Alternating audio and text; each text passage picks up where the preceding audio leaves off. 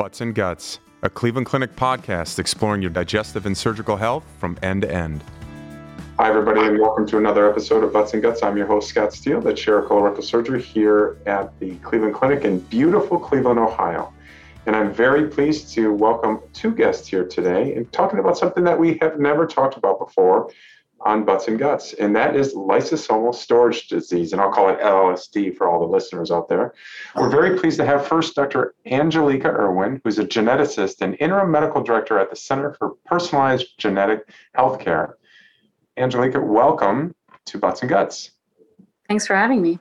Also pleased to have Dr. Robbie Hanna, who's the chair of the Department of Pediatric Hematology Oncology and Blood and Marrow Transplantation at Cleveland Clinic Children's. Robbie, welcome to Butts and Guts.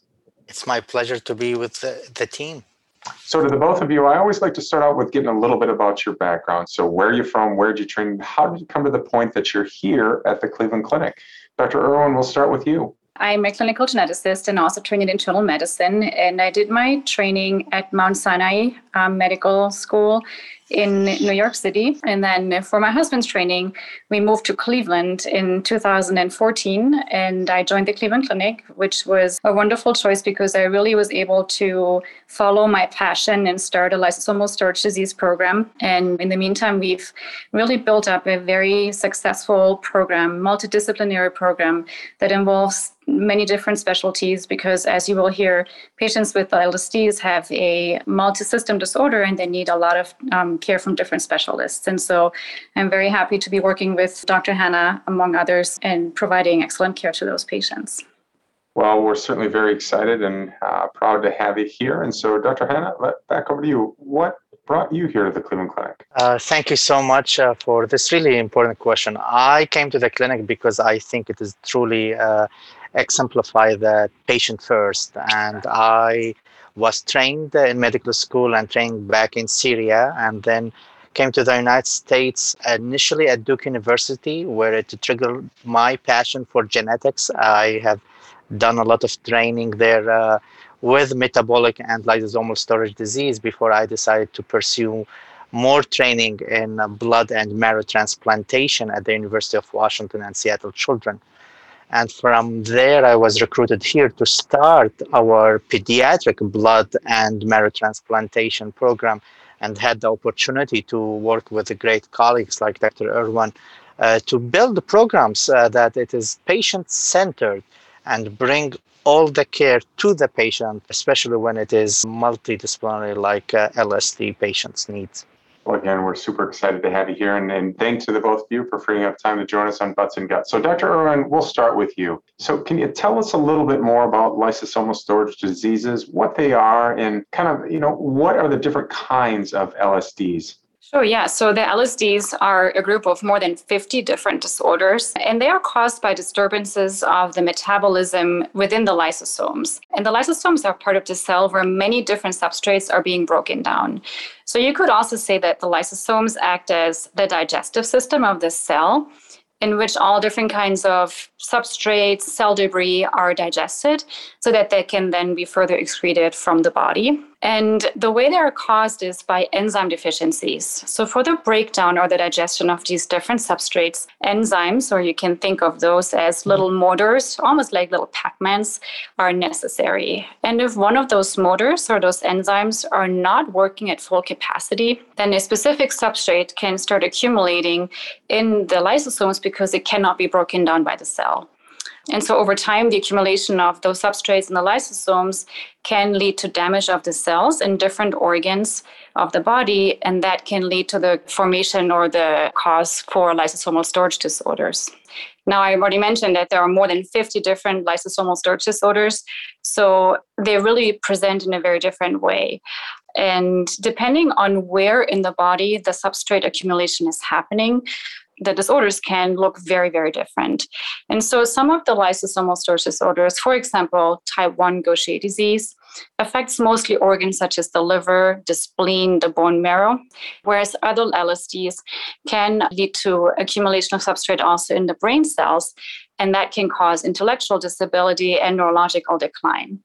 So, in general, every lysosomal storage disorder is unique and presents in a very different way because it does affect very different parts of the system of our body. So let's dig in a little further there. So you mentioned there's more than 50 types and they can have a lot of different wide ranging manifestations to them. But uh, g- give me a little bit more. So, who's at risk for developing LSDs? What are the, some of the symptoms of the more common ones? And uh, you know, is it young? Is it old? Is it elderly? Mm-hmm. Is, it, is it babies? I mean, mm-hmm. take us a little bit more in depth here. So, first of all, most of the lysosomal storage disorders are inherited in a recessive way. And that means that person usually has to have two mutations to develop the disease.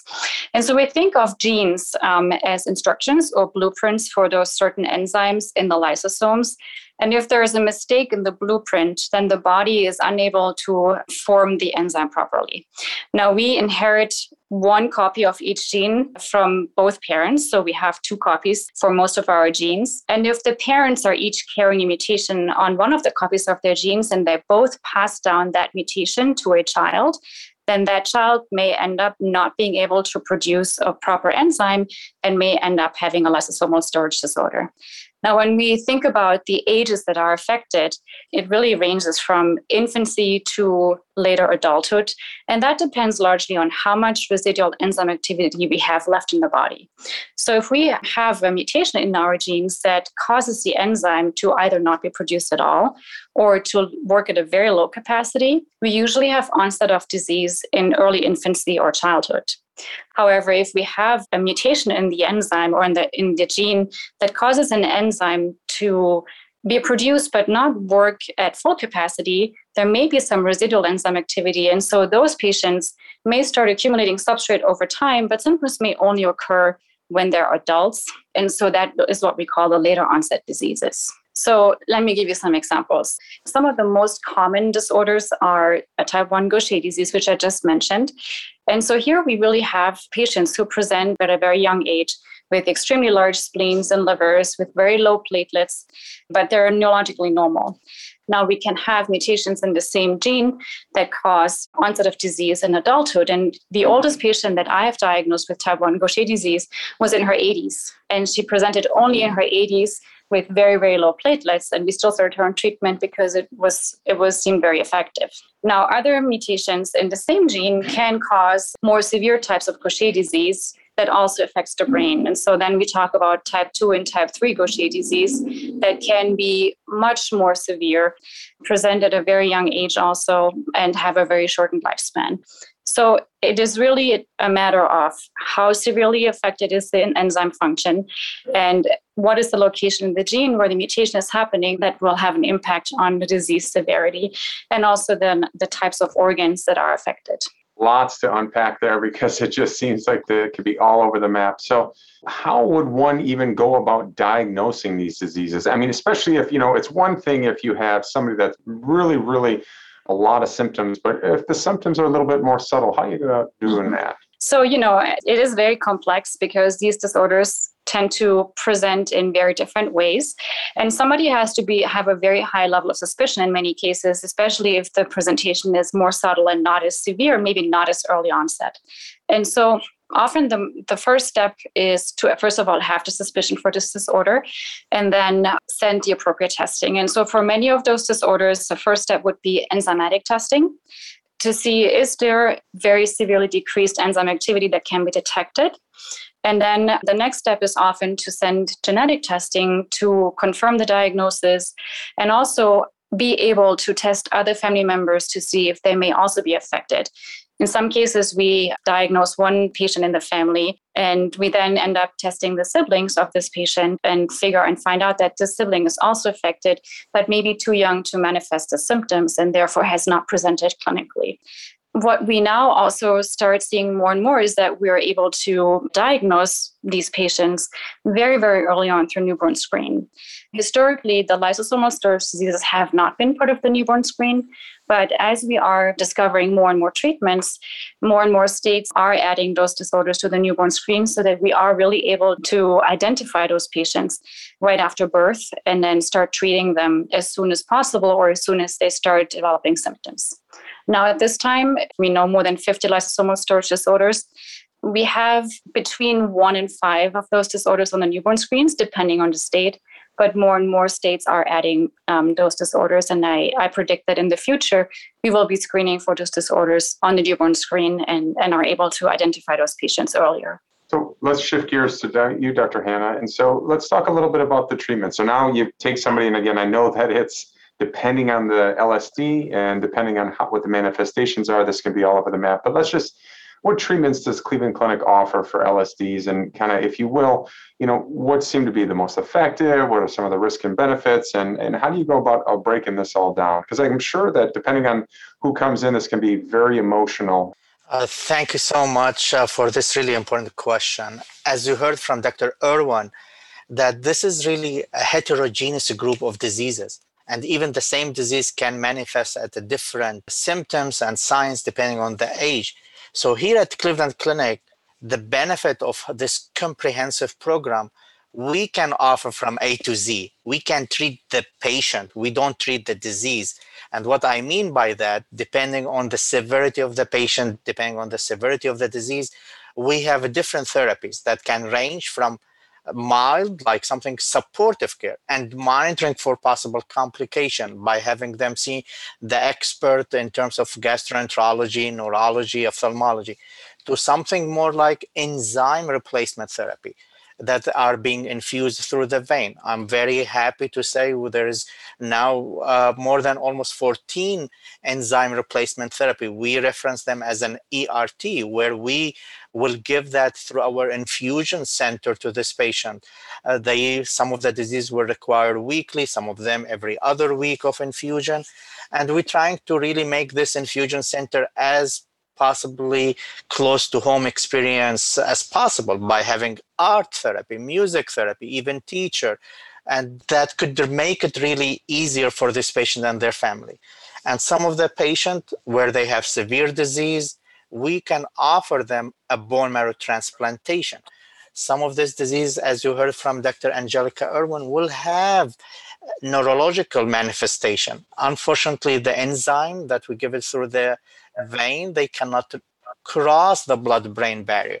So if we can identify patient early in their disease status and they have appropriately matched donor, we can use donors bone marrow cells that they can produce the normal lysosome or protein or enzyme depending on the disease and we will be able to basically replace their immune system and hematopoietic with cells that can produce that enzyme. But we only reserve that for really the severe diseases because despite that can be effective therapy, it does have unfortunately some side effect and some limitation.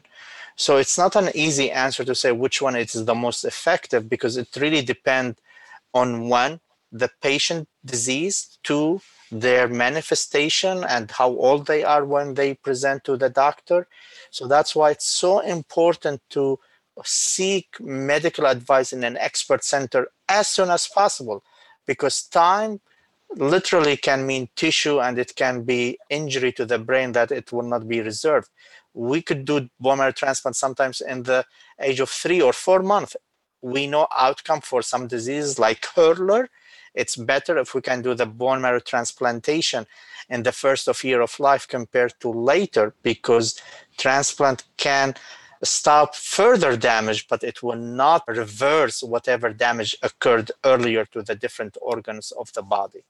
Let's jump into a segment I like to call truth or myth. Dr. Irwin, we'll start with you. Truth or myth? Diet plays a role in the development of LSDs. So that's mostly a myth. Diet or dietary changes don't have any impact on whether or not someone who has a gene mutation for an LSD will develop the disease whether a specific dietary change can slow down the progression of the disease is under investigation in just maybe one disorder that I'm aware of, which is the late onset Pompe disease. There have been some studies done where patients were asked to have a higher protein, lower carbohydrate diet, but it really didn't show um, a significant impact on uh, the progression of the disease. So I would call it a myth. Diet really does not impact whether somebody will develop an LSD or not. Let's stick with you. Truth or myth? Only people with a family history of these diseases can develop them. That's definitely a myth. And if we go back to the inheritance, most of the LSDs, there are a few exceptions, but most of the LSDs um, are inherited in the recessive, autosomal recessive manner, meaning that the parents are carrying a mutation. Each parent is carrying a mutation in, in the same gene, and then they have a 25% chance of having a child with the disorder. Now, obviously, once they have one child with the disorder, there is a higher risk. There's a 25% risk of having a second child with the disorder. So then you have a family history of siblings in the same generation who have the same disease. However, the parents, the grandparents, the aunts, the uncles, neither of them have the disease. So you really, in most cases, do not find a family history of this disorder in patients who have a lysosomal storage disorder. There are a few exceptions, though. So, some of the disorders have X linked inheritance, meaning that the mutation is on the X chromosome. And that means that males are usually much more severely affected than females. And those males usually inherit that mutation from their mother. So let's take the example of Fabry disease, which is a among the LSDs one of the more common um, disorders that is um, inherited due mutations on the X chromosome. And so there we often see a family history. So here, once we diagnose one family member, we do family studies and we very often identify several other family members, and that's usually mother or father, and then aunts and uncles, cousins who also have this disorder. But in most cases, we do not find a family history. Dr. Hanna, let's go back to you. So, truth or myth? Currently, there are no cures for LSDs. Oh, despite that, I would love to say that it is a myth. It is unfortunately current days. There is really no cure yet for lysosomal storage disease. Even when we do a bone marrow transplantation, it helped to stop and to cure the manifestation of that disease in some organs, but other organs they will continue to be affected by the disease itself it's important to remember in our bone marrow transplant, we replace the cells that they produce, the blood, and as long as the cells go to other places like in the brain and the, the heart, it can protect these organs, but some others, like the bone, tend to be harder and it is not getting enough replacement from these normal cells and continue to have manifestation from the disease but I'm optimistic, and who knows? In the next uh, few years, we may be able to say uh, we found the cure that it is more generalized uh, than bone marrow transplant. So let's stick right there with you, Dr. Hanna. So uh, again, how, how have you seen the Cleveland Clinic really advancing the diagnosis and the treatment of these? And then furthermore, what do you see in terms of the future in terms of treatments for LSDs? It is exciting time. Uh, really, the Cleveland Clinic has been at the upfront to trying to advance the therapies, and we have been involved in many clinical trials uh, to have enzyme replacement therapy to advance this. For an example, there is a study where I mentioned the enzyme replacement is given through the vein cannot cross the blood brain barrier. So we are involved in a study for a disease called Hunter disease, where we inject this uh, enzyme directly in the spine through a reservoir. And we really are seeing exciting results so far in terms of the neurological manifestation. And this patient can be as close as possible to normal cognitive function, but it is still important to finish the study to make sure one it is safe and second that it is going to be effective. In terms of the future i am feel it is so bright uh, i mentioned earlier that currently we don't really have cure but there is so many ongoing clinical trials that is looking into gene therapy. So one of the major limitation of bone marrow transplant that we have to find a different donor and that means different immune system and there could be limitation in terms of the interaction of either graft rejection or sometimes what we call the graft versus host disease and replacing basically a disease with another. It can be harsh uh, for families to understand and to go through that experience. So the future is holding for many diseases. They are now doing phase two and possibly soon phase three studies where we are using the same hematopoietic cells from the patient. We are stimulating them, collecting the stem cell, and then in the lab, we are able to modify that gene that caused the disease uh, through what we call gene addition and potentially with the newer technology with gene editing uh, using CRISPR methodology. and then give the cells back to the person. So it's your own cells correcting that and would really eliminate some of the bad complication that we see with BMT. So that's where I am hoping to see the future going.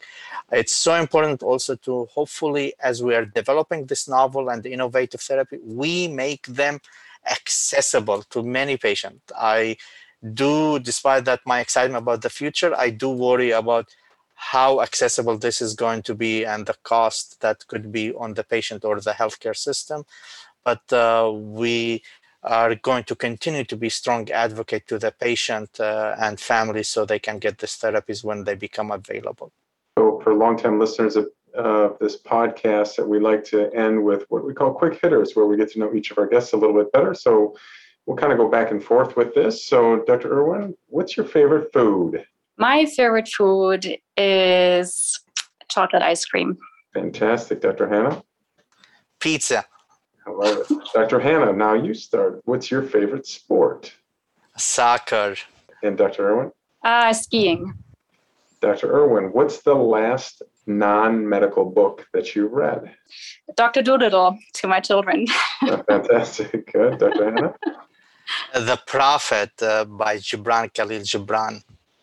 And then uh, tell us something that you like about here in Northeast Ohio, Dr. Hanna. The weather. Uh, I think it is the four seasons. I enjoy that a lot. And Dr. Irwin? The central location, so you can really get to many places within a very short time. Fantastic. And so, Dr. Irwin, let's start with you. So, what's the final take home message regarding LSDs for our listeners out there? So my take-home message is that um, lysosomal storage diseases are rare genetic disorders that it can impact multiple organ systems, and affected individuals need multidisciplinary teams to really take care of them. And so my recommendation is to really seek out centers that have a lot of expertise and that have a very experienced multidisciplinary team so that they can be offered the cutting edge approaches and treatments that they deserve. And I think at Cleveland Clinic, we pride ourselves with being able to offer those services to our patients. And um, for us, the patients always come first. Well said. Well said, Dr. Hanna, Anything to uh, add to that? And no, very well said by Dr. Irwin. We really have a comprehensive program, and the soonest that the patient could come, they could benefit uh, from early second opinion or care here. Fantastic. And so, for more information on Cleveland Clinic's lysosomal storage disease program, please visit clevelandclinic.org slash ls diseases. That's clevelandclinic.org slash L as in Lima, S as in Scott, diseases. You can also call 216 636 1768. That's 216 636 1768. And again, you've heard me say it many, many times, so please remember that it's important for you and your family to continue to receive medical care, regular checkups and screenings. And rest assured, here at Cleveland Clinic, we're taking all the necessary precautions to make our facilities safe and protect our patients and caregivers. To the both of you, thank you so much for joining us on Butts and Guts. Thank, Thank you you for so having much. That wraps things up here at Cleveland Clinic. Until next time, thanks for listening to Butts and Guts.